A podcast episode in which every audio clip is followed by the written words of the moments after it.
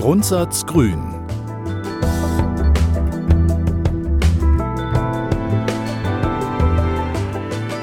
Der Podcast zum Grundsatzprogramm von Bündnis 90 Die Grünen. Moderiert von Hanna Foris und Pega Idalatjan. Herzlich willkommen zu Im Grundsatz Grün. Mein Name ist Pega. Und mein Name ist Hanna. Zwischen Umwelt und Wirtschaft gehört kein Oder. Das stand auf einem Wahlplakat der Grünen zur Bundestagswahl 2017 und kein Spruch könnte diese Episode besser beschreiben als dieser. Wir reden nämlich heute darüber, wie wir Wohlstand und Lebensqualität so weit wie möglich vom Ressourcenverbrauch entkoppeln. Und das bedeutet, Wirtschaftspolitik und Umweltpolitik müssen wir zusammendenken. Wir müssen Wohlstand neu definieren und das führt aber auch zu mehr oder das führt eben auch zu Innovation, sagen wir es mal so. Wir haben eben nur diese eine Erde und die Art und Weise, wie wir wirtschaften, hat auch einen Einfluss auf unseren Planeten. Neben der ökologischen Frage ist es aber auch wichtig, dass wir die soziale Frage stellen. Wirtschaft bedeutet Arbeitsplätze schaffen, bedeutet Einkommen und Einkommen bedeutet eben, dass Menschen selbstbestimmt leben können. Und in dem Bereich spielt vor allem der Bundeshaushalt eine große Rolle, weil über den Politik viele Sachen steuern kann. Wir sind der Überzeugung, dass wir in Zukunft sozial-ökologisch wirtschaften müssen um auch den nachfolgenden Generationen ein selbstbestimmtes Leben in Würde und Freiheit zu ermöglichen. Und wie genau das funktionieren kann, schauen wir uns in der heutigen Folge mal an.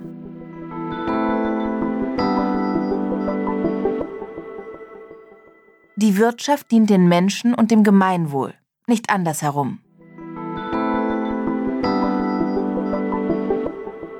Sag mal, Pega, findest du es auch so ein bisschen merkwürdig, dass man das nochmal betonen muss? Du meinst, das klingt eigentlich sehr logisch, ne? Aber es ist immer noch nicht gelebte Realität. Wir leben immer noch in einer Gesellschaft, wo wir miteinander darüber diskutieren müssen, wie wollen wir zusammenleben? Wollen wir leben, um zu arbeiten oder arbeiten wir, um zu leben? Und das sind eben die Themen, die uns äh, auch heute beschäftigen werden.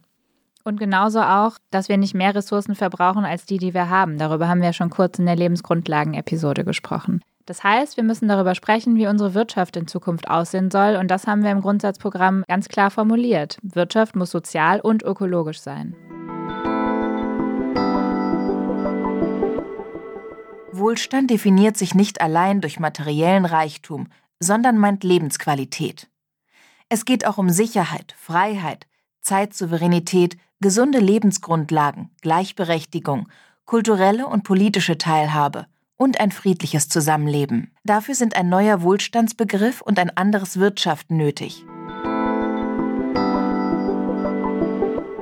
Hanna, wie sieht eigentlich zukünftiges Wirtschaften aus? Tja, ich würde sagen, das dröseln wir jetzt mal gemeinsam so ein bisschen aus, oder? Sehr gerne.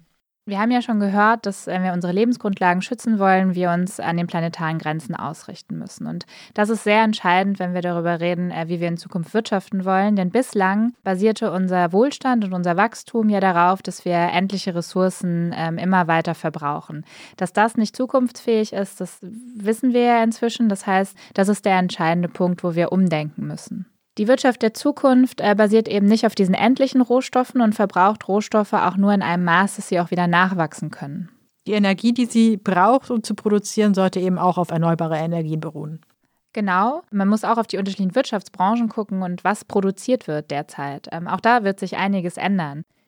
Da fällt mir das Beispiel Kunststoffe ein. Hier kann man derzeit schon so produzieren, dass sie auch recycelbar sind, aber eine, eine Vielzahl des Plastik oder der Kunststoffe, die wir haben, sind das eben noch nicht. Und da muss es auch so ein Umdenken geben hin zu äh, mehr Recycling. Man nennt das auch Kreislaufwirtschaft. Genau, Kreislaufwirtschaft ist das eine. Und jetzt mal so als Laie von außen, sage ich mal, wenn man gewisse ähm, Sachen ersetzen kann, jetzt ganz banal, äh, Plastik durch Jutebeutel, dann sind das auch Wege, wie man schädliche oder umweltverschmutzende Ressourcen eben nicht verwendet. Am Ende führt ein solches ökologisches Wirtschaften auch dazu, dass die Wirtschaft dem Gemeinwohl dient. Das ist richtig. Und was mir auch noch einfällt, wir brauchen halt einen Staat, der den Rahmen dafür bietet, ne? der lenkt und der sozusagen einen fairen Wettbewerb gestaltet durch Regeln genau die Unternehmen, die Firmen, die Fabriken, die Sektoren, die sich auf den sozial-ökologischen Weg machen, die gibt es und es gibt zahlreiche davon. Die müssen unterstützt werden, die müssen gefördert werden. Zum einen brauchen sie ja auch erneuerbare Energie, die sie verwenden können. Die müssen ausgebaut werden vom Staat. Zum anderen müssen diejenigen, die halt nicht saubere Energie verwenden, nicht dafür gefördert und unterstützt werden. Das heißt, keine klimaschädliche Subvention mehr. So, das ist halt auch ein Punkt, der damit reinspielt. Was zusätzlich auch immer wichtig ist, und das ist, glaube ich, auch eine grüne Perspektive, ist, dass man nicht nur Monopolisten und Großkonzerne unterstützt, ne? dass der Staat durch halt faire Regeln, fairen Wettbewerb, auch die mittelständigen Unternehmen, auch die Startups unterstützt, ja, Bestand zu halten. Und wenn ich eine letzte Bemerkung machen darf, dadurch wird die Innovationsfähigkeiten der Unternehmen, wenn man so als Staat lenkt, ja, dann wird die Innovationsfähigkeit der Unternehmen durch Zukunftstechnologien, also durch die Investitionen in Zukunftstechnologien gefördert. Und sie können auch auf dem internationalen Wettbewerb standhalten. Ne? Das ist halt, halt auch nochmal so eine größere Dimension, die nicht unwichtig ist. Ne? Wenn man nämlich immer nur sich kuschelig wohlfühlt in, in, in Maß und Mitte, dann fördert man den Stillstand und nicht die Zukunft. Das ist genau richtig, was du gesagt hast, Pega. Der Staat muss ja auch eine Infrastruktur bereitstellen, dass Unternehmen auch nachhaltig wirtschaften können. Du hattest ja schon ähm, die sauberen Energien erwähnt, dass die überhaupt da sind, dass Unternehmen die nutzen können.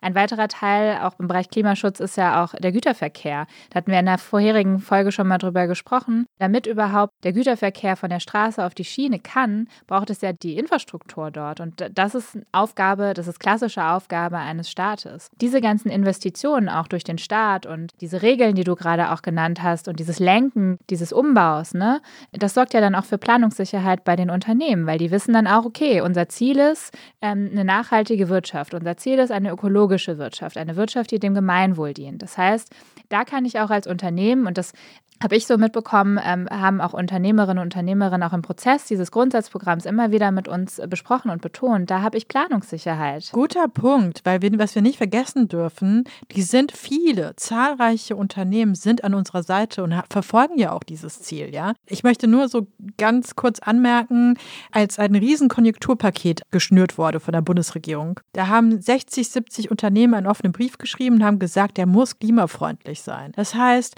sie sind sind auch für eine Politik, die das eben ermöglicht. Und es gibt ein Konzept, das sozusagen die sozial-ökologische Transformation möglich macht. Und das ist der Green New Deal.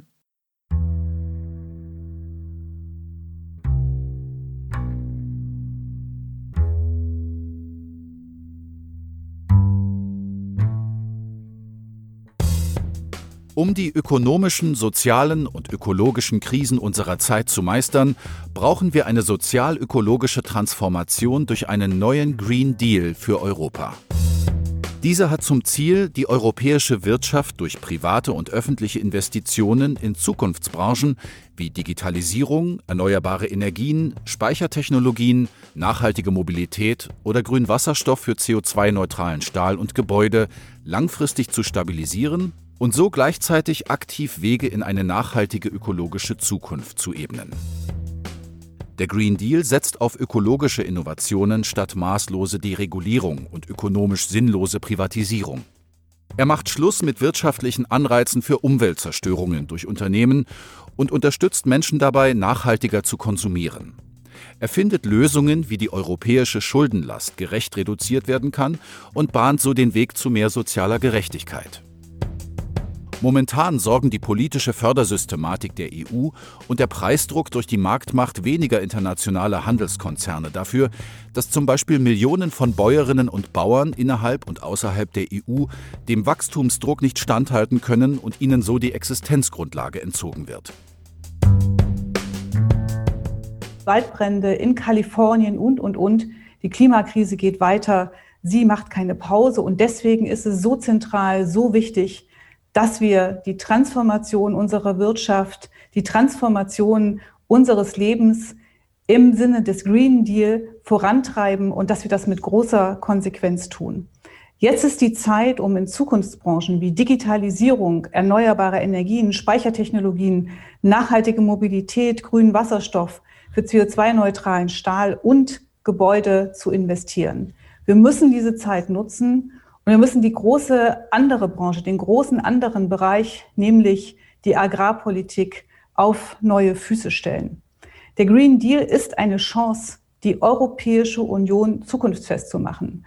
Und wenn wir uns in der Welt umschauen, dann wissen wir, wie wahnsinnig wichtig das ist, dass wir als Kontinent zu unseren Werten stehen und dass wir die Zukunftsfestigkeit in den Mittelpunkt nehmen.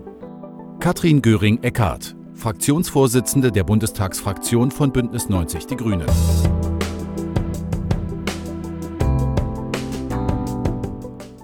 Mit dem Green Deal wollen wir deshalb auch eine Agrarwende einleiten. Wir setzen auf den Umstieg hin zu einer regional verankerten, bäuerlichen und ökologischen Landwirtschaft in Europa, durch die für alle saisonale, gesunde und lokale Nahrungsmittel produziert werden können, weltweit. Der Green Deal ermöglicht die Modernisierung von Technologien, die Schaffung von Arbeitsplätzen und auch das, was gemeinhin Wettbewerbsfähigkeit genannt wird, aber im Prinzip nichts anderes bedeutet, als dass wir industrielle Produktion auch weiter in Europa und Deutschland haben. Denn wenn die Stahlproduktion bei uns verschwindet und stattdessen woanders, zum Beispiel in den USA oder China, unter noch schlechteren ökologischen Bedingungen stattfindet und dieser Stahl dann hierher importiert wird, ist nichts gewonnen, weder wirtschaftlich noch ökologisch. Deswegen brauchen wir für den Green Deal Bündnispartner aus möglichst allen gesellschaftlichen Gruppen. Wir brauchen die Industrie, denn da gibt es die Konzepte vom CO2-freien Stahl über Wasserstoffflugzeuge und batterieelektrisches Fahren bis zur Chemieindustrie. Wir brauchen die Gewerkschaften und die Zivilgesellschaft. Und wir brauchen Mehrheiten in den Parlamenten, um die politischen Rahmenbedingungen zu setzen. Der Green Deal verändert, wie wir über Klimaschutz sprechen. Früher war häufig von Lastenteilung die Rede, als wenn Klimaschutz eine Last wäre. Durch den Green Deal wird jedoch deutlich, dass Klimaschutz eine große Chance ist. Es ist eine Chance, die EU zukunftsfest zu machen.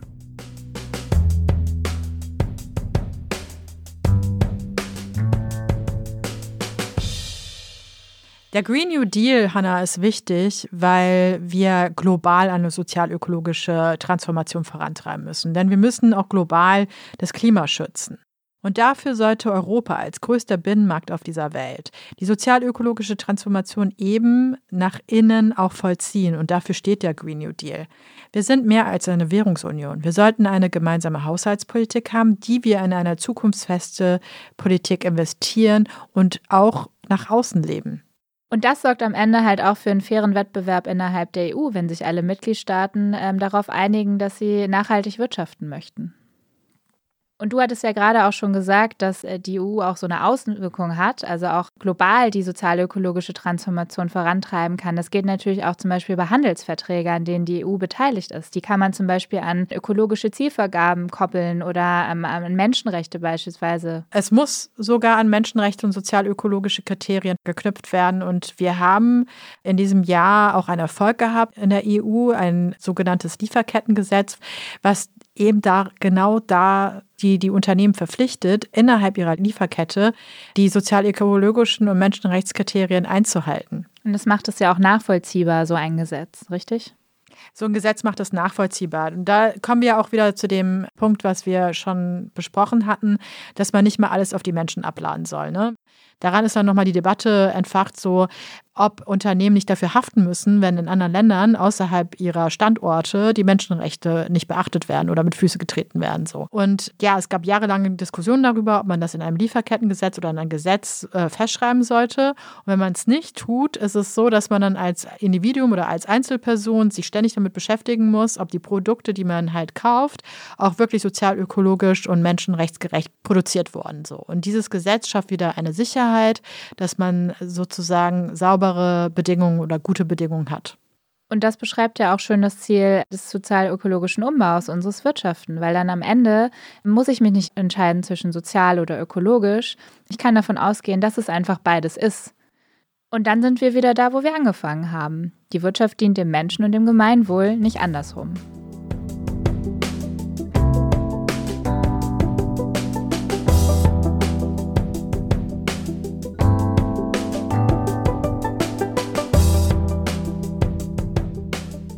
Ich gehe aus diesem Gespräch, das wir gerade hatten, Pega, über ähm, zukunftsfähiges Wirtschaften mit so einem wohligen Gefühl raus. Ähm, ist jetzt nicht das, was ich erwartet hätte am Anfang dieser Folge.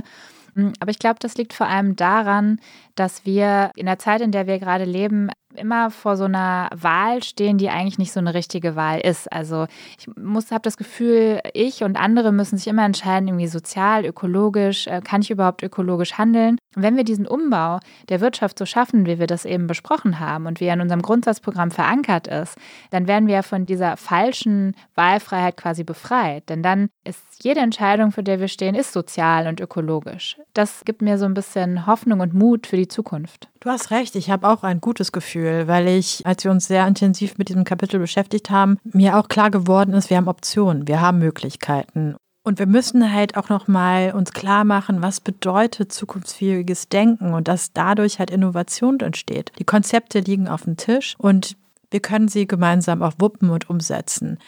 Und deswegen würde ich sagen, nicht diejenigen müssen sich verteidigen, die etwas verändern wollen, sondern diejenigen, die alles so belassen wollen, wie es ist.